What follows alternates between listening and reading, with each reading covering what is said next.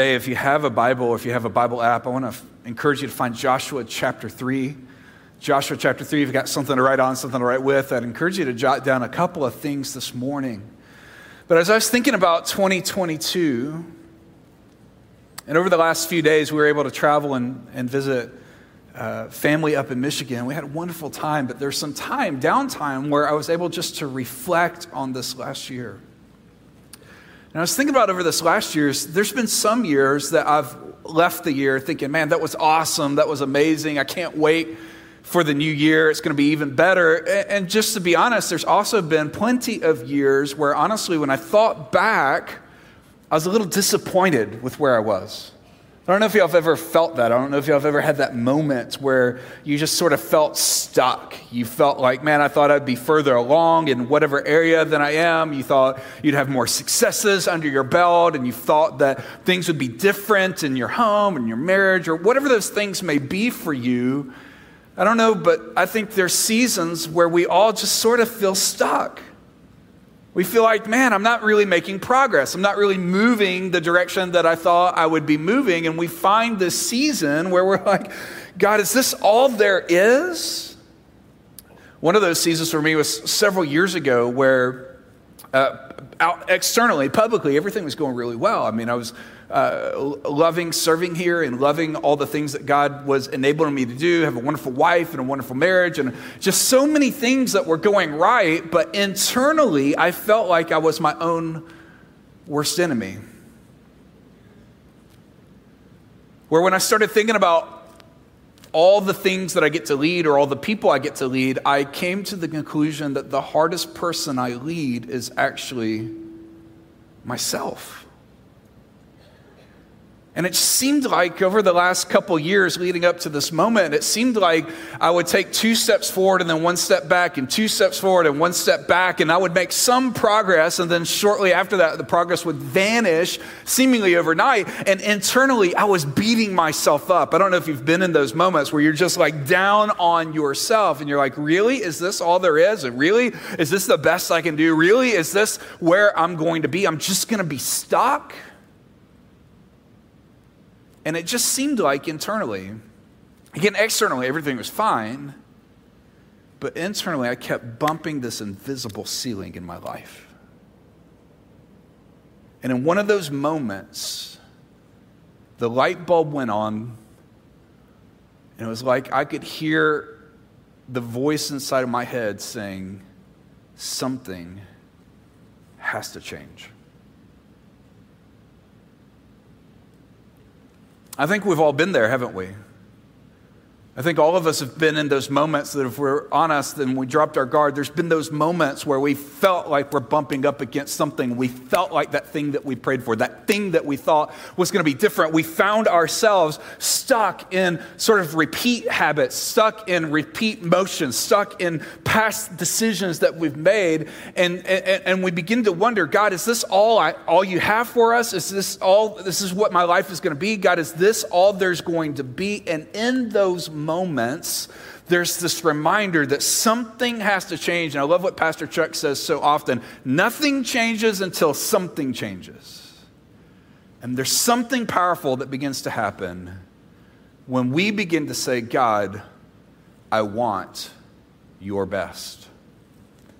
The reason why I love teaching out of Joshua 3, and I've done it a time or two here over the years, because I think this is an important passage for me to remember, and for you to remember, because in Joshua chapter 3, the nation of Israel was stuck.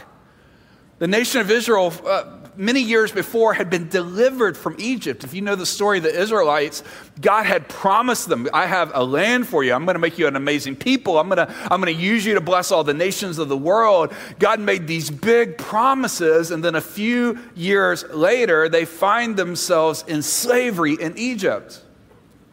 And when they're in slavery in Egypt, they're in slavery for 450 years. The Bible says that every year of slavery was harder or harsher than the year before. And somewhere in the midst of 450 years of slavery, the people got fed up with it. They got to this moment of something's got to change, and they started crying out, God, where are you? God, do you see us? God, God, is this all there is? And so God raises up a leader. He raises up Moses, and, and God uses this unlikely leader to go to Pharaoh. And through a series of events where God shows his strength over Pharaoh, finally the nation of Israel gets to leave. And finally they're out of slavery and they're on their way to the promised land, this land that God had promised the father Abraham, who had many sons, and many sons had. Sorry, we're not going to sing that today. Rhonda, can y'all sing that next week in kids' worship? All right, good. And so finally, it seems like they're on their way to the promised land. Finally, after all this time of hopes being diminished and dreams beginning to die, finally, it seems like we're on our way to the promised land. But if you know the story, they get really close to it. And at the last minute, they send out spies into the land. And the spies come back and they say, Man, it's amazing. It really is. It's unbelievable. The land is, uh, uh, is flowing with milk and honey. It's got giant fruit. It's, it's unbelievable. And then there's that one little word that creeps into the new year for many of us the word but. But we saw the descendants of Anak there. They saw these giant people in the land. And so, even though God had promised, and even though God had delivered them, and even though God was taking them to this amazing future, doubt began to creep in. And they begin to second guess God. They begin to second guess themselves. And in the middle of this moment, after 450 years of slavery, one day away from the promised land, they begin to say in Numbers chapter 13, We want to go back to Egypt. Are you kidding me?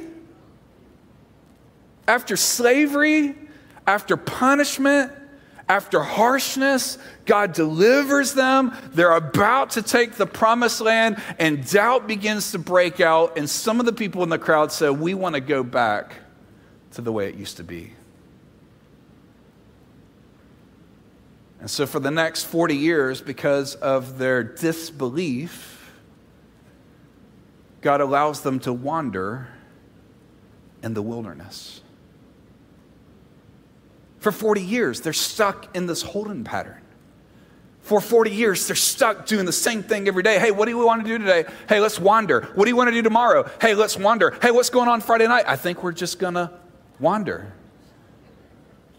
And finally, at the end of those 40 years of wandering, I've heard some people say if instead of Moses leading them, it was Moesha, they would have gotten there faster because guys never stopped to ask for directions. But anyway, I don't know if that's true. Living Bible version, but close.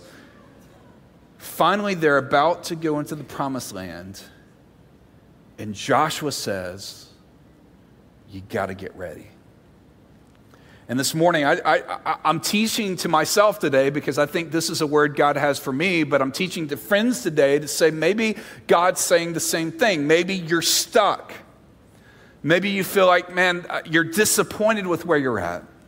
Maybe that dream that God's placed in your heart is beginning to shrivel up and die. And God this morning wants to say, get ready. If you have your Bibles, we're in Joshua 3. If you don't mind, if you're able to, would you stand with me as we read this morning's passage together? And if you don't have a Bible, it's going to be on the screens as well. But in Joshua chapter 3, this is after they've been camping out for a few days, they're almost to the promised land, but between them and the promised land is this giant barrier called the Jordan River. And here's what it says in Joshua 3, starting in verse 1. It says, Then Joshua rose early in the morning, and he and all the sons of Israel set out from Shittim and they came to the Jordan. So they've been camping out. They've been close. They can, they can see the promised land. They can see the end in sight, but they've been camping out says in verse 2 At the end of three days, the officers went through the midst of the camp, and they commanded the people, saying, When you see the ark of the covenant of the Lord your God with the Levitical priest carrying it, then you shall set out from your place and go after it. However, there shall be between you and it a distance of about 2,000 cubits by measure. Do not come near it, that you may know the way by which you shall go for you have not passed this way before.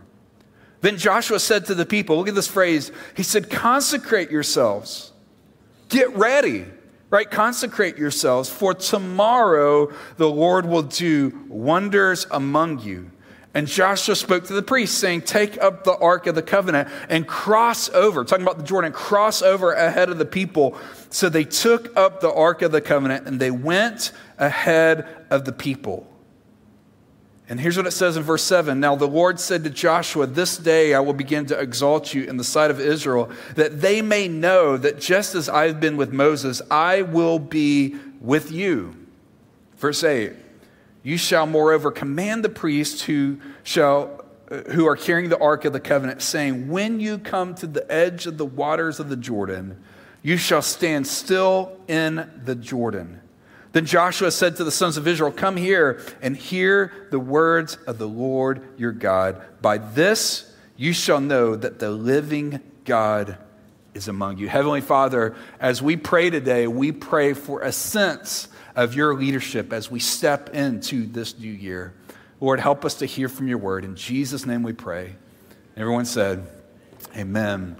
What's interesting is they're about to go somewhere new.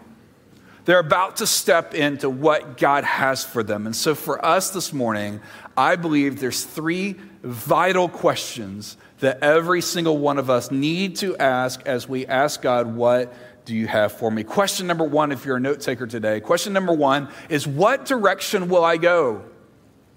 What direction will I go? For the nation of Israel, they had been in slavery previously for 450 years. So the thing they knew was the work of slaves. They knew every day, here's what we do. We, we get up and we build, we make bricks. Every day we do whatever the, the, the boss says. Every day we just do. Every single day we just do, do, do. And then uh, finally, when they're delivered from Egypt and they're on their way to the promised land, and then they have that disbelief for 40 years, they just wander in the wilderness over and over again. What are we doing today? We're wandering. What are we doing in three weeks? We're wandering. What are we going to do next month? We're wandering. They kept doing the same thing. And now in Joshua 3, the spies have gone into the land and says, "Hey, this is the time for us to go." They come back to Joshua, they give a good report, and Joshua moves to action. Joshua doesn't want to wait. Joshua doesn't want to waste any time. He's like, everybody get up, everybody get up, everybody get ready, get ready, get ready. We're going to go into the promised land. We're going to walk into it.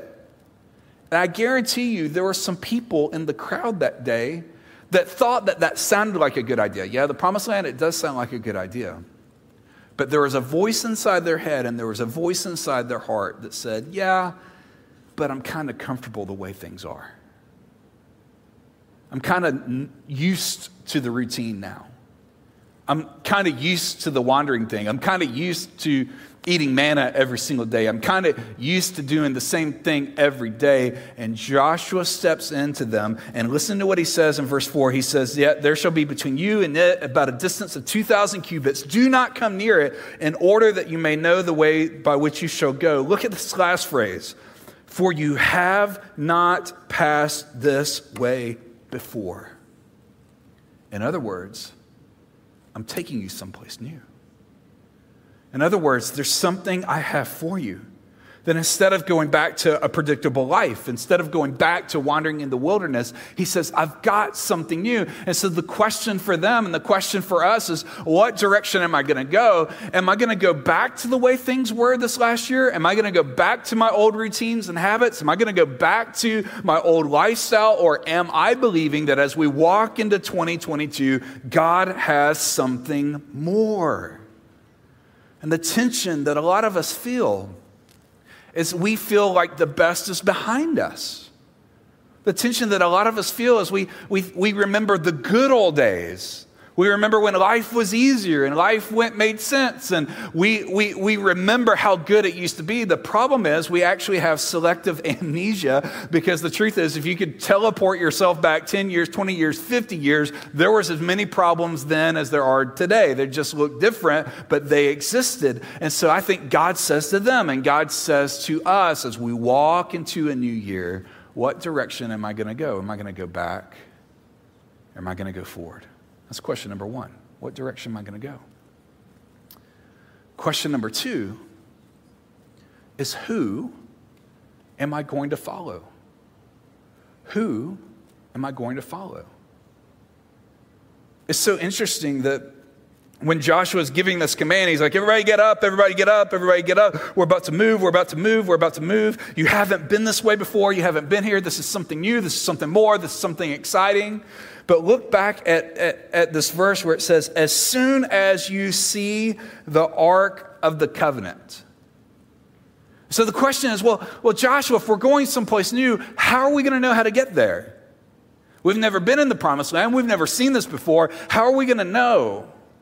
Well, if you know the history of this, when they were wandering in the wilderness for those 40 years, they had two things that they followed. If they were traveling by day, the way that they would know where they were going is they'd look up in the, in the sky and they see a pillar of clouds. But if they were traveling at night, they would look up and see a pillar of fire. This is basically the Old Testament version of Google Maps. You know what I'm saying? Hey, we're wandering. Where are we going to go today? Oh, there's the cloud. Oh, there's the fire. Let's follow that. So for 40 years, they were used to seeing these big, obvious signs. I mean, there's about a million of them at least. Some theologians estimate there's about 4 million Israelites at this point. Wherever you are in that spectrum, 4 million people can see a cloud in the sky. 4 million people can see fire in the air. But now, when Joshua is leading the people, saying, We're going someplace new, God has something more, God has something more, he's saying, I don't want you to look for the cloud anymore. I don't want you to look for the fire anymore. I want you to look for the ark of the covenant. Now, if you're not familiar with the Ark of the Covenant, it was basically a chest. It was about two feet by four feet. On the top, on the lid of this chest, was two angel type figures. Inside the chest were some reminders of God's faithfulness. There's the Ten Commandments inside of it. There was the rod that Aaron, Moses' brother, used that began to sprout and grow. And there was also a jar of manna, that bread type substance they ate in the wilderness for those 40 years. And so inside of it were reminders that God was with them. On top of it, there's these two gold cherubim looking inward. And the significance of this box is this is where God would meet with his people. It was almost like the invisible throne of their heavenly Father. And so, if you wanted to be near God, you would find out where is the ark today. If you wanted to get close to God, you'd find out where's the chest? Where is it? Where's it hanging out? I want to get as close as I can to it. And honestly, for a long time, it felt distant. For a long time, it felt far off. But now, Joshua says we're getting up. Joshua says we're going forward. Joshua says God has something more for us. And the way that we're going to know how to get there is not by looking for clouds anymore. The way that we're going to know how to get there is not looking for fire anymore. The way that we're going to know how to get there is by following the presence of God. They were going someplace new, and they needed a guide to get them there. One of the things that I think is so amazing for us as we think about 2022 is God does have something more for you. God has something more for every single one of us. And for many of us, uh, we need a guide. We need God's presence in our life. We need a sense of direction that comes from His Word and from godly people and from the Holy Spirit living inside of us. Because what's amazing in the Old Testament, God would, res- would hang out wherever that box was. So if you wanted to be near God, you'd find out where's the ark today and how do I get close to it. And when you fast forward to the times that they built the tabernacle and later had the temple, the ark felt far away. The ark was locked up basically in a room called the Holy of Holies. And so the only people that could go in there was the high priest, and he could only go one time a year. And when he went in, if there was any sin in his life, he, he was at risk of losing his life. And so for most of the Old Testament, God felt distance and God felt far off. But the Bible says that when Jesus died on the cross, that the curtain that separated the ark of God from the people of God, that curtain in the Holy of Holies that separated God from his people, that when Jesus died on the cross, the Bible says that that curtain was ripped into from top to bottom, symbolizing that God no longer lives in a box, but God lives inside of his people. Think about that. Out of all the places that God could have chosen to live, God chooses to live inside of us.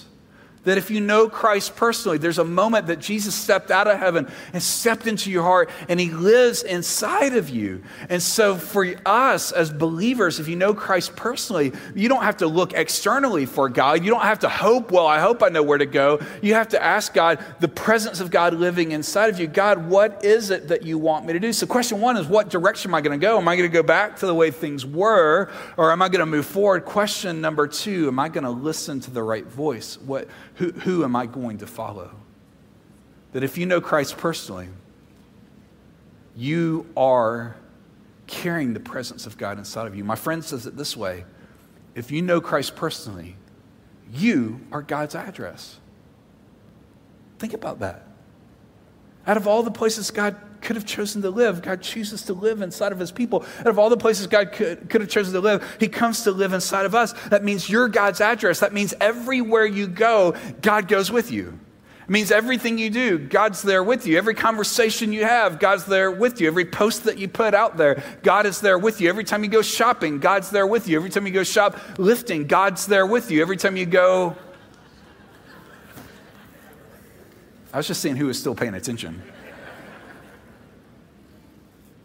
Everywhere you go, God's with you. So, question one, what direction am I going to go? Question two, who am I going to follow? And then, question number three, am I willing to step out in faith? Am I willing to walk by faith? So, what ends up happening is Joshua gets all these people together and says, Look, there's the promised land. Look, we can see it right over there. But the problem is, there's the Jordan River, and the Jordan River, where they're crossing, isn't like a little stream. It's not like the Chattahoochee over here. It's, it's, it's overflowing its banks. And so, the time of year that this is, the, the snow capped mountains are, mount, are, are, are, melting, and the water's flowing down, and the, the, the river's up, and it's overflowing its banks. And so, it's this giant barrier between them and the promised land. And so, Joshua begins to give them instructions. Listen to what he says in verse 6. Joshua talks to the priest. He says to the priest, Take up the ark of the covenant. So they pick up this, this, this box, they pick it up on its poles. And he says, Pass on before the people. So they took up the ark of the covenant. They went before the people. Verse 7 Now the Lord said to Joshua, This day I will begin to exalt you in the sight of all of Israel, that they may know, just as I've been with Moses, I will be with you. Verse 8 You shall moreover command the priests who are carrying the ark, saying, When you come to the edge of the waters, you shall stand still in the Jordan. Now, I'm sure there's some pragmatists among the priests that day. We're, we're going to do what?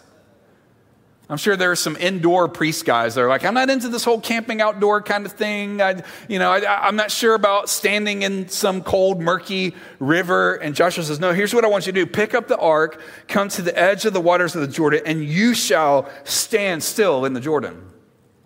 Look at verse 13. It shall come about when the soles of the feet of the priests who carry the ark of the Lord, the Lord of all the earth, when their feet rest in the waters of the Jordan, the waters of the Jordan will be cut off, and the waters which are flowing down from above will stand in one heap. What? Yeah, between you and the promised land, there's this giant barrier. There's this thing that's in your way. For them, it's a physical river. For me, it was my own personal self leadership. For you, it may be something else. There's something in the way. And Joshua says to the priest, Here's what I want you to do I want you to step into the water. You mean the water that's overflowing? Absolutely. The water that's cold and murky and dirty? Yeah, absolutely. I want you to stand in the water because when you stand in the water, the water that's flowing down from the city of Adam, 30 miles away, is going to stop. Listen to what it says as it goes on. It says, It'll stand in one heap a great distance away at Adam. Then look down at, at the end of verse 16. It says, It'll be completely cut off. Verse 17, and the priests who carried the ark of the covenant of the Lord stood firm on dry ground in the middle of the Jordan while all of Israel crossed on dry ground. Isn't that amazing? So there's this giant barrier. They don't know how it's going to work. There's this giant barrier, it seems impossible. And Joshua starts with the priest and says, I just want you to step into the water. I think for a lot of us, we've heard enough people say that the best year ahead of us is going to be easy. I think there's a lot of people that have bought into this idea that if God makes a promise, it means it's going to be automatic and there's not going to be work to it. But if you look in Scripture, whether it's Abraham and Sarah praying for a child, whether it was Moses with a stuttering problem, unsure how God was going to use him, whether it was somebody like Samson or David all throughout Scripture, God has made promises But all throughout Scripture, God has invited his people to take a step out in faith. And I think there's so many of us that want the promises of God. We want the payoff of God. We want the joy of the promised land, but we're afraid to get our feet wet. And what begins to happen is these priests, they step into the water. These priests, they, they work their way out into the middle of the river. The river's flowing down. There's the current going on. There's chaos, all of this drama. They're picking up the ark. They're holding it over their heads, trying to make sure it doesn't get wet, trying to make sure it doesn't wash away. And all they know is God says, I want you to stand. I don't know how this is going to work out. There's no book for this, God. There's no next steps for this. All He wants us to do is stand. And the moment they do what God asked them to do, God does what He promised to do. And when they stand in the middle of that raging river, God causes all that water that's flowing down to stand like a wall. And that obstacle that seemed like it was impossible moves out of the way. And the nation of Israel walks into the promises of God on dry ground. My question for us today, my question for me today is in 22, what direction are we going to go? Are we going to be like a live version of the movie Groundhog Day and just keep repeating? Or are we going to believe that God has something new for us? Question two, who am I going to follow? Am I going to, am I going to follow everything the world says, or am I going to listen to the voice of God? Am I going to be in His Word this year? Am I going to be connected to godly people this year? Am I going to be in a place where I can be guided by His presence this year? Question three Am I willing to step out and to walk by faith even when I don't see it, even when I don't know? Am I willing to, to step, put my toe into the water? One of my friends and mentors is a guy named Michael Hyatt. He wrote a book called Living Forward. And it's basically about writing a life plan for your life. That one day all of us are going to have a moment where we pass away, and one day there's going to be somebody telling our life story and what we stood for and what our dreams were and, and the things that mattered to us. And he said, one day that's going to happen. People are going to do that. And so the challenge is instead of waiting until we pass away for somebody to write that story, what would happen if we started intentionally living that way today? And so I want to throw this graphic on the screen. If you've got the app, you can grab it from the app, or if you've got your phone, I'll invite you to take a picture of it. But in his book, Living Forward, he talks about eight different accounts in our life, eight different places in our life that all of us need to answer the question of direction. In other words, if you were to fast forward to the end of 2022, what would you like to be able to say about your relationship with God? What would you want your relationship with God to look like? Would you want it to be richer and more intimate? Would you like for it to be more vibrant? Would you like for it to be more substantial? What about your relationship with yourself? Or if you're married, what about your relationship with your spouse? Or if you've got kids, what about your relationship with your kids? And so in this book, he outlines these eight major areas of our life. They're sort of like bank accounts. Every bank account, you can either make deposits or you can make withdrawals. And honestly, 2020 and 21 took a lot of withdrawals from these accounts for most of us. What would it look like in 22 for us to say, I'm going to make deposits in my relationship with my spouse? What if I made deposits in my relationship with my kids? What if I made deposits in my relationship with my friends or my career or my finances or my own personal ministry? How does God want me to serve? So, what I would encourage you to do is take a picture of this or grab it out of the app and to basically do three things. One, for every single one of these, describe in a sentence or two what do you want it to look like 12 months from now? If everything went well, what would you want it to look like? And then in the second sentence, what I would encourage you to do is to describe what does it look like today? What does it look like today? One way to do it is to treat it like a forecast. Like when I ask somebody, well, how's your relationship with God? They're like, well, it feels like scattered thunderstorms. That's a clever way of putting verbiage to it. So, sentence one, what do I want it to look like in 12 months? Sentence two, what does it look like today? And then sentence three, what is a next step I can take in this area?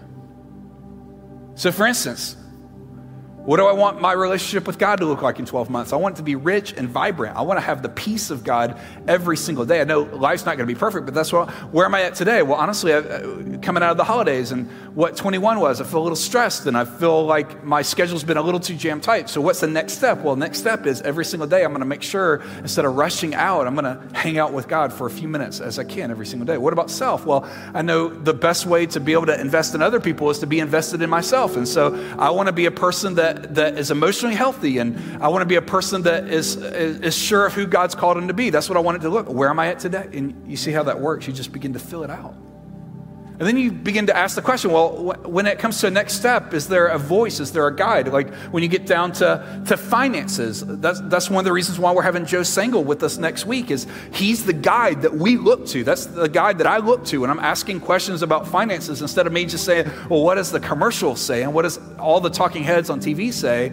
I trust Joe's heart and I trust that he comes from a biblical perspective. And so maybe a next step is to say, I'm going to be here next Sunday. I'm going to come to the financial learning experience.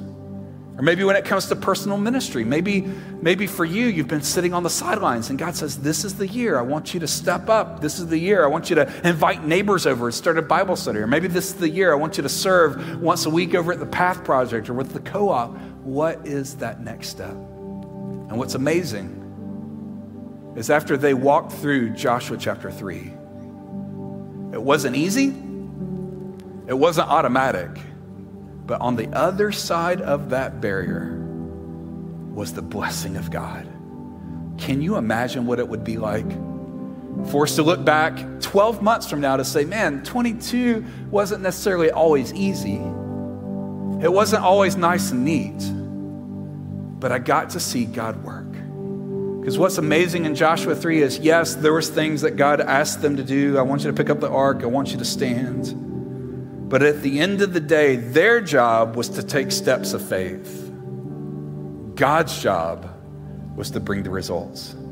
Their job was, I'm going to step into the water even when it doesn't make sense. And God's job was to pile that water up and deliver them. It's a reminder today that there literally, there is literally nothing that our God cannot do. Let's stand together. Let's sing this out. Let's celebrate the power of our God to walk into 22, leaving behind the past and expecting something more. Let's sing this out today.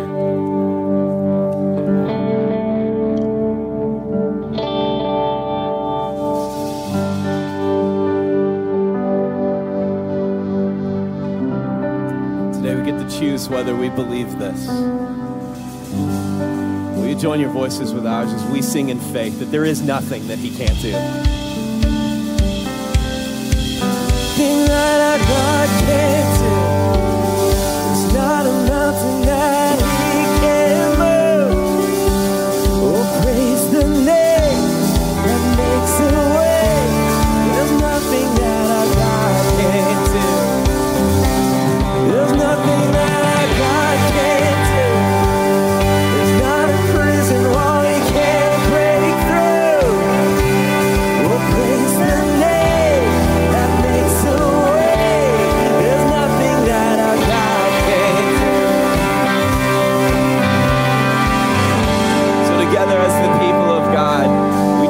to sing that we believe that He's not done yet, that He's still at work, that He is still weaving together a story, His story, that we get to choose to believe that. I will believe for greater things. There's no power like the power of Jesus. Let faith arise, let all agree. There's no power like the power of Jesus.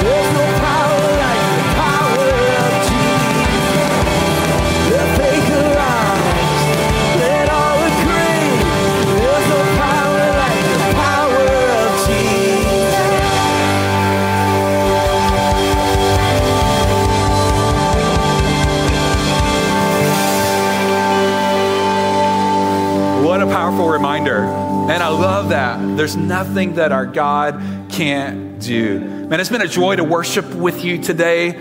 Uh, reminder next week we do go back to two hours 9.30 and 11 uh, Pastor Chuck has an incredible teaching that's coming up this month as well. And so, uh, if this resonated with you, sort of a blend between the theology of what, belie- what we believe and some practical next steps to do, you're going to really love Pastor Chuck's teaching here uh, coming up later this month. And then we're going to cap off the end of the month with what we call internally, we call it Rock Sunday where we ask the Lord, what is the thing, what is the theme word that you have for each of us? And Pastor Chuck's going to be walking us through that. And so some of you have already told me that God's given you the word for the year, and that's amazing. But if you haven't thought about that yet, a theme that God has for you this year, be praying about that, be seeking that. And Pastor Chuck will be teaching more about that in the weeks to come. But man, I can't think of a better scripture for us to walk out and walk into 2022 with than Ephesians chapter 3. And it's this reminder, it's a prayer that Paul prayed for his people. And this is my prayer for us today. But in Ephesians chapter 3, verse 20, he says, Now all glory to God who is able, through his mighty power at work within us, to accomplish infinitely more than we might ask or think. Glory to him in the church and in Christ Jesus through all generations, forever and ever. Amen and amen. We love you guys. Happy New Year's. We can't wait to see you back here soon. Have a great rest of your day. We love you.